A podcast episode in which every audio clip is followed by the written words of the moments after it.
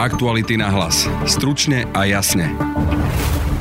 Bederovci sú prepojení na Most Hit, a to dokonca cez viacerých nominantov a oligarchov. Prišli na to naši investigatívci. Budete počuť Martina Turčeka. Štefan Cudz je práve ten spoluvlastník obrovských pozemkov spolu s druhým e, oligarchom Františkom Hidegétym a Petrom Bratom, čiže Bederovým človekom. Premiéru bude mať nový slovenský film s názvom Nech je svetlo, ktorý je o polovojenskej organizácii ako sú slovenskí branci. Za hlavnú úlohu dostal cenu na festivale v Karlových Varoch herec Milan Ondrík. Vyvoláva to vo mne pocity nekomfortnosti a nepohodlnosti a ohrozenia, keď e, sa stretávajú skupiny a sami si určujú zákony, že to berú do vlastných rúk, pretože na to by mal fungovať štát. Pýtali sme sa ho aj na dianie v Národnom divadle či na protesty za slušné Slovensko. Počúvate podcast Aktuality na hlas, moje meno je Peter Hanák. Naše investigatívne oddelenie dnes odhalilo spojenie medzi Bederovcami a mostom Hit. Viac prišiel do štúdia povedať Martin Turček. Vitaj. Ahoj Peter. Maťo v článku píše, že Bederovci profitujú vďaka ministerstvu dopravy, ktoré ovláda Most Hit. Ako to vieme, skús to nejako vysvetliť. Ide o kauzu, ktorá sa týka pozemkov pod budúcim odpočívadlom pri rýchlostnej ceste R1 pri Nitre keďže NDSK chce stavať odpočívadlo, potrebuje poden vykúpiť pozemky. Za to samozrejme zodpoveda e, ministerstvo dopravy, ktoré však pozemky nevykupuje samo. Zobrali si na to ľudí, ktorí to v podstate robia až cez dve úrovne pod nimi a títo ľudia sú napojení na Bederovcov. Ide o firmu Solum Petra Brata. Tento Peter Brat, tak ako píšeš v tom článku, je spojený s mostom HIT, ale povedzme si najprv, čo má spoločné s Bederovcami. Peter Brat je bývalý zamestnanec firmy Bonul, má fotky s Norbertom Bederom, ktoré kolovali po médiách. V podstate už aj za jeho biznisom vidieť Norberta Bedera, pretože je asi ťažko predstaviteľné, aby nejaký bývalý zamestnanec Bonulu vykupoval pozemky pod odpočívadlami v hodnote 100 tisícov eur alebo vlastnil nejaké iné pozemky v hodnote možno až miliónov eur. Takže to je človek zjavne napojený na Bederovcov. Určite. A čo má spoločné teda s Mostom Hit? S Mostom Hit má spoločné v podstate podnikateľský projekt, ktorý je pri Leviciach. Sú obrovské pozemky hneď pri priemyselnom parku v rozlohe až milión metrov štvorcových, ktoré vlastní práve bratová firma Solum spolu s oligarchami Mosta, respektíve ich firmami Trajekt Plus a Georeal, ktoré sú napojené na Štefana Cuca a Františka Hidegetyho. Ide o bývalých e, nominantov ešte SMK v Transpetrole, respektíve v Pozemkovom fonde. S týmito ľuďmi, s Cucom, Hidegetym, e, s ďalšími nominantmi e, máme infografiku na webe, kde sú znázornené prepojenia týchto ľudí. Tá infografika sa začína Norbertom Bederom a končí sa Belom Bugárom. Oni dvaja uzatvárajú taký kruh, ale medzi nimi je vždy niekoľko článkov. Aké priame je to prepojenie Norberta Bedera na most a prípadne na predsedu Belu Bugára? Poznajú sa vôbec? Prepojenie Bedera na Bugára na základe týchto priamých dokázateľných nejakých podnikateľských prepojení vôbec nie je priame, čiže naozaj to ide cez nominantov, respektíve oligarchov strany. A význam tejto infografiky aj v tom, že práve včera napísala Monika Todova z denníka N o tréme Kočnera s Bederom, kde Kočner e, odkazuje Bederovi, aby niečo povedal Bélovi. Toto je jediné priame prepojenie Bedera s Bugárom, ktoré ale vychádza len z Kočnerovej trémy. Takže z nej vyplýva, že by sa mohli Beder s Bugárom stretávať z tejto trémy. Áno, toto však Bela Bugár pre denník poprel. On pokiaľ len povedal, že sa ale s Bederom stretol, že sa s ním pozná. Áno, že sa s ním pozná z nejakých športových a kultúrnych akcií a že neriešia iné veci. Takže to prepojenie, na ktoré ste vlastne prišli vy na našom investigatívnom oddelení, je cez nominantov Mosta Hit? To je priamejšie prepojenie? Áno, toto prepojenie sa týka najmä mostiackých oligarchov a nominantov, teda konkrétne e, Jana Ďurišina, ktorý šéfuje NDSK, ktorého žena bola vo firme s Bederovým človekom. Takže šéf Národnej diálničnej spoločnosti je priamo napojený na Bederovcov? To prepojenie zasa nie je úplne priame, keďže ide cez manželku a cez Bederovho človeka a nie priamo Bedera. A každopádne Ďurišin čokoľvek k tomuto odmietol vysvetliť, telefon v podstate zložil s tým, že otázky máme poslať na tlačové, tlačové oddelenie NDSky len odpovedalo, že nebude komentovať e, súkromné vzťahy súkromných osôb. A tento pán Ďurišin to je teda šéf Národnej ďalničnej spoločnosti, ktorý je nominantom Mosta Hit, lebo to je ministerstvo pod Mostom Hit. Áno, doteraz sa vždycky označoval uh, Ďurišin za nominanta Mosta, keďže je pod ministerstvom Arpada Eršeka, ale vidíme, že konexie má aj zrejme aj iným smerom. V tej infografike medzi tými prepovedaniami spomína, že aj Štefana Cuca, o ktorom sa hovorí ako oligarchovi pozadí Mosta Hit. Kto to je, ako sa spája s Bugárom a čo má spoločnosť s Bederom? Štefan Cudz je významný, alebo začal byť významný už dávno, keď sa stal nominantom SMK v štátnom Transpetrole, ktorému šéfoval dlhé, dlhé roky. E, vplyv na Transpetrol sa mu pripisuje aj dnes, keď akože riadi e, túto štátnu firmu jeden z jeho najbližších spolupracovníkov Ivan Krivosucký. A Cudz je veľkopodnikateľ s pozemkami, má veľké aktivity aj v zahraničí a Cuc bol vždycky sused Bel Bugára v Šamoríne a práve s Cucom mal byť na dovolenke aj Bela Bugár, ktorý ale odmieta odpovedať, či bol na Maledivách, kde sa stretol s Kočnerom u Štefana Cuca, alebo ako dlho spolu strávili čas. Cuc každopádne vždycky sprevádzal pozadie Bélu Bugára, či už to bolo v SMK, alebo či je to v Moste Hit. A čo má teda Štefan Cuc spoločné s Bederovcami? Štefan Cuc je práve ten spoluvlastník obrovských pozemkov spolu s druhým e, oligarchom Františkom Hidegétym a Petrom Bratom, čiže Bederovým človekom. Takže Štefan Cuc priamo podniká s Bederovým človekom, bratom. Nie je to priame podnikanie. Oni totiž e, tvrdia, že len vlastnia spolu pozemok, že o tých ďalších spoluvlastníkoch poriadne nevedia alebo možno ich stretli a tvrdia, že nepodnikajú. E, ide však o pozemok, ktorý všetky tieto strany dostali od pozemkového fondu cez nejakých reštituentov. Bolo by naozaj veľmi prekvapivé, ak by e, dve skupiny oligarchov dostali nezávisle od seba pozemky od Slovenského pozemkového fondu v rámci nejakých e, reštitučných machinácií a vôbec o sebe nevedeli. Že aby sme si to zhrnuli, Peter Brat ako Bederov človek, ktorý zrejme by teda nemal peniaze na tieto pozemky bez toho, aby spolupracoval s Bederom, zároveň ich spoluvlastní s oligarchom v pozadí Mosta Hit a má aj ďalšie konexie na nominantov Mosta Hit v štátnej správe. Peter Brat áno vlastní pozemky s oligarchom z pozadia mosta Štefanom Cucom. Každopádne tie prepojenia na nominantov štátnej správe už idú cez iných ľudí, nie cez Petra Brata, ale cez Roberta Ďuricu, ktorý vystupoval v kauze Babindol a ide o iného človeka Norberta Bedera. Takže Most je spojený s Bederovcami nie len cez Petra Brata, ale ešte aj cez ďalšieho človeka? A áno, pretože manželka Jana Ďurišina bola vo firme s človekom menom Robert Ďurica. Ide o neznámeho podnikateľa z Babindolu, u ktorého a jeho rodiny skončili desiatky miliónov e, dotácií z pôdohospodárskej platobnej agentúry, ktoré sa kritizovali, keďže išli na družstva, s ktorými sa nič nedialo. Takže sú spojení cez viacero zdrojov Most Hit a Bederovci, nie len cez jedného človeka. Áno, ide o linky cez viacerých ľudí. To bol Martin Turček z nášho investigatívneho oddelenia. Adam, dúfam, že nerobíš somariny. Prisahám, že neklameš. Prisahám. Ty sa ako považuješ? Na čo si prišiel? Pusť ma! Náš chlapec nič zle neurobil. Ja svojmu synovi verím. A ja svojmu. Mali by sme ísť na policiu.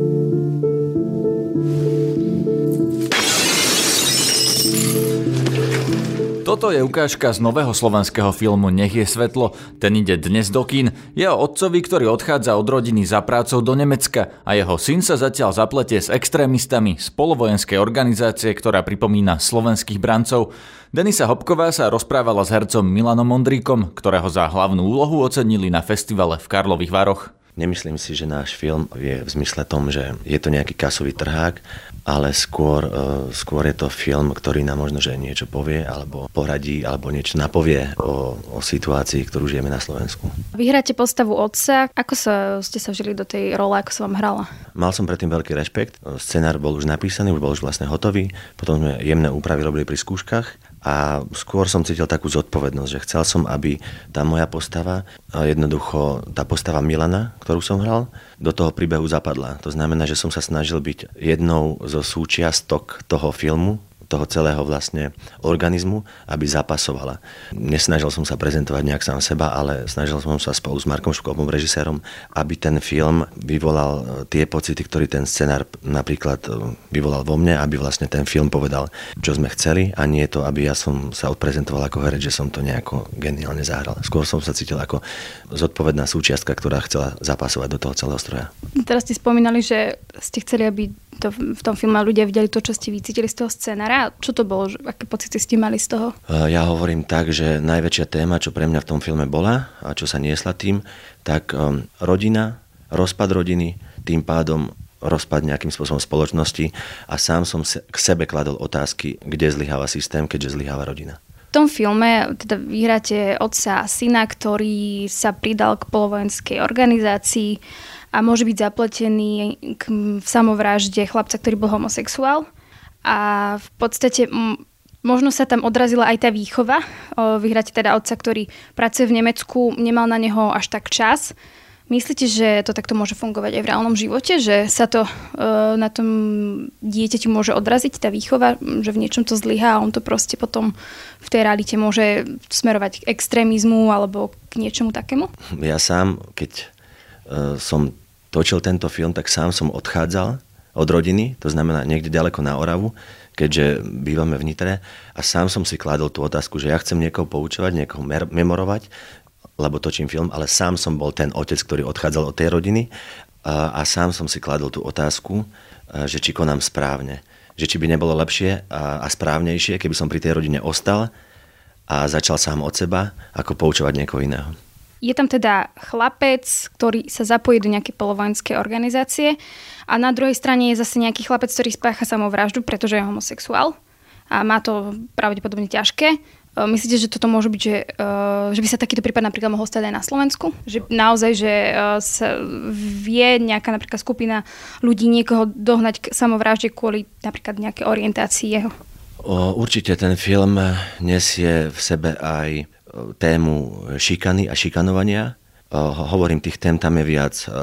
Okrem tej rodiny aj tento príbeh toho môjho syna, ktorý sa zapojí do tej organizácie a je pod nejakým nátlakom nejakej skupiny, nejakého spoločenstva. A ide o to, že keď už taká situácia sa vyhrotí, ako sa zachová, ako sa zachová ten chlapec, ako sa zachová otec. Či chce riešiť, podporovať ho, alebo keď je to zapojené do nejakej až spolupodielania sa na nejakej vražde, či je ochotný ten otec ísť na policiu a vypovedať, tým ohrozí svojho syna a ohrozí vlastne svoju rodinu, alebo mlčať ticho nič nehovoriť, ako by sa nič nedialo, tým pádom zachrániť svoju rodinu. Dnes je to tému v zmysle tom, že budeme mlčať a budeme spokojní, alebo vypovieme a ideme ďalej a tým pádom aj ohrozíme možno svoje rodiny. Film je teda aj o polovo- polovojenskej organizácii. U nás je napríklad, u nás sú známi slovenskí bránci. Čo si myslíte o tejto organizácii? Vyvoláva to vo mne pocity, pocity nekomfortnosti a nepohodlnosti a ohrozenia, keď e, sa stretávajú skupiny a sami si určujú zákony, že to berú do vlastných rúk, pretože na to by mal fungovať štát, na to by sme tu mali mať políciu. A cítim znepokojenie samozrejme, pretože štát sa môže dostať e, do rúk do rúk nebezpečným ľuďom, ktorí ovládajú možno aj týchto mladých ľudí, mladých brancov Takže v tomto prípade by mal zakročiť štát, mali by vzbudiť pocit, že dôverujeme policii, dôverujeme fungovaniu štátu a nemali by sme sa zverovať do rúk týchto nebezpečných skupín. Pointa toho filmu je, že, alebo volá sa, že nech, e, nech je svetlo a vy ste raz povedali v jednom rozhovore, že miesto svetla e, vzrasta extrémizmus. Čo ste tým mysleli? Uh, áno, ja vidím, ja vidím na Slovensku nádej. Uh, nádej v tom, že na Slovensko sa vracajú veľmi študovaní a veľmi vzdelaní mladí ľudia, ktorí chcú budovať túto krajinu a chcú, aby šla dobrým smerom. Um, vidím veľa svetla aj po komunálnych voľbách, aj vlastne v, v tom, že mladí ľudia tu chcú ostávať, chcú budovať túto krajinu, nechcú len utekať a náš film sa volá Nech je svetlo a ja som povedal, že vedľa toho svetla samozrejme rastie aj ten tieň. A ja by som chcel, aby ten tieň nebol nebezpečenstvom, ale skôr oázou pre nás všetkých. A sám to vidím, že to dáva veľkú silu, tá nádej, to svetlo práve tomu nebezpečenstvu. Že máme v parlamente uh, ľudí, ktorí si myslím, že sú e, nebezpeční. V čom sú podľa vás takí ľudia v parlamente nebezpeční? Pretože vymenili e, Kanady a svoje vlajky e, s rôznymi symbolami za obleky a sedia v parlamente. V tom filme sa spomína aj taká konkrétna veta, a hovorí, hovorí o tom kňaz, že, že, nie, že niekde sa stala chyba, tma zvíťazila nad svetlom. V čom si myslíte, že môže byť tá chyba v tejto dobe? Napríklad, že tu máme ten extrémizmus, alebo extrémistov v parlamente, máme tu, tá, máme tu nejaké polovojenské organizácie, ktoré združujú mladých mužov. Myslím si, že, že sme ako, ako národ zatiaľ nepoučiteľní a neviem, kde to vzniklo, že či sme mali o, slabú výchovu ohľadom histórie aj nášho štátu, keď sami sme si svojich vlastných ľudí posielali na smrť a keby mi jednoducho v 39. niekto povedal, že a žijem v tej dobe, že budeme posielať na smrť svojich vlastných susedov a kamarátov, tak by som povedal, že to určite nie je možné, neverím tomu. Preto sa toho obávam a dúfam, že budeme poučiteľní a toto nedopustíme a budeme e, skôr túto situáciu riešiť, aby sme tomu všetkému predišli. To znamená, ja len dúfam, že ten náš film k tomu napomôže. Ja tým filmom, ani myslím, že my celý tým nechceme nikoho poučovať. Len možno, že sa snažíme nastaviť to zrkadlo, ktoré je u nás v tejto krajine, aké jednoducho je. Ste vlastne podpísali tú petíciu proti odvolaniu pána Vajdičku z pozície riaditeľa činohry. Áno, pretože tam nejde o pána Vajdičku, ale tam ide o celý systém, ktorý my sme nedostali ani nádej alebo šancu diskutovať o tejto veci. My sme jednoducho prišli po prázdninách a nemali sme e, svojho riaditeľa. To znamená, že ja som, nejde o pána Vadičku, ide o celý ten systém, že niekto dosadený e, našou ministerkou bol zvolený zastupujúci generálny riaditeľ pán Antala a vlastne tento človek na funkciu generálneho riaditeľa svojvoľne len tak bez nejakej diskusie si niekoho odvolá. E, ja si myslím, že to sa nerobí, mala by nastať diskusia a hlavne je tam dosadený človek, keď sa oháňajú tým, že divadlo bolo vo veľkom dlhu, čo sa týka financií a financovania, tak je tam dosadený človek, ktorý bol eh, hlavný ekonom počas situácie, keď tá situácia nastala. To ma len zaráža.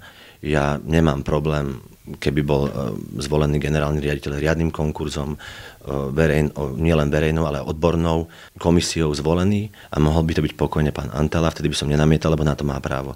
Ale cítil som jednoducho, že tak ako som sa tešil na začiatok sezóny, tak ma to, ma to zarazilo. To znamená, že keď idete na prázdniny a odchádzate niekde do tábora, vrátite sa a potom vám povedia, že jednoducho máte iných rodičov. Keď ste sa podpísali pod tú výzvu, ktorú som teraz spomínala, nebali ste sa, že by ste napríklad mohli prísť o miesto? Keby sme sa všetci báli o miesto, tak nemôžeme robiť to, čo robíme, potom by sme museli len ticho poslúchať ako ovečky a robiť, čo nám hovoria. Myslím si, že preto sme umelci, aby sme uh, nielen, teda myslím si, že hlavne uh, svojou prácou, svojim umením rozvibrovávali debaty a otvárali nejaké otázky.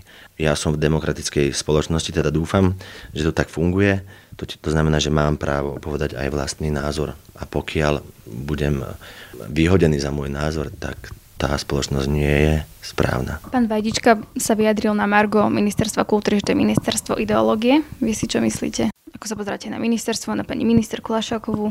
Málo kedy sa vyjadrujem na politiku, a, ale mal by, ja si myslím, mm, že na správnych miestach by mali byť e, dosadzovaní, fundovaní ľudia, ktorí sa tomu rozumejú. A to nie len v kultúre, ale aj všade. Viem, že za, za komunistov sa takto dosadzovali podľa stranických eh, hodností alebo čo ľudia. A ja si myslím, že v demokratickej spoločnosti by takéto veci sa jednoducho nemali diať. Petok je protest za slušné Slovensko, tam vlastne viacerí umelci vystupovali, herci. Pôjdete v piatok na protest? Ja budem mať premiéru v Banskej Bystrice, Banskej šťavnici nášho filmu, to znamená, že tam budem, ale napríklad nemám problém ísť na námestie, medzi ľudí a vyjadriť svoj názor. To znamená, že nemusím ísť na pódium a hovoriť a presvedčať ľudí, že ja mám pravdu. To je, to je slobodná voľba aj mojich kolegov, aj mňa. Ja sám som chodil medzi ľudí, keď som boli nejaké protesty a nepotreboval som sa napríklad ukazovať na pódiu, lebo nemyslím si, že som niečo viac ako ten dav, ktorý tam bol. Ako ste vnímali celú tú situáciu, ktorá sa diala za, za ten posledný rok, skoro už dva roky? Mm, začalo to teda vraždou Jana Kuciaka, protesty a sa veľa vecí tak menilo na Slovensku, nejak sa to hýbalo istým smerom.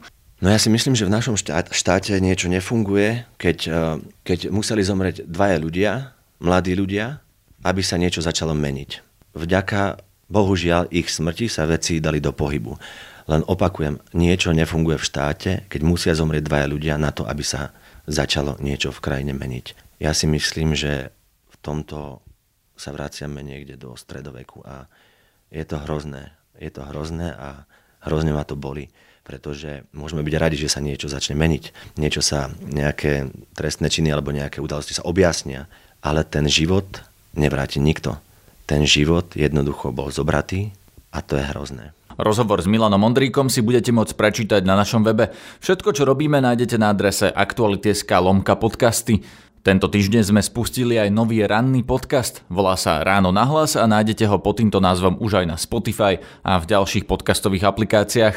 Sme aj na facebookovej stránke podcasty Aktuality.sk a na Instagrame Aktuality na hlas. Na dnešnej relácii spolupracovali Denisa Hopková a Martin Turček. Zdraví vás Peter Hanák. Aktuality na hlas. Stručne a jasne.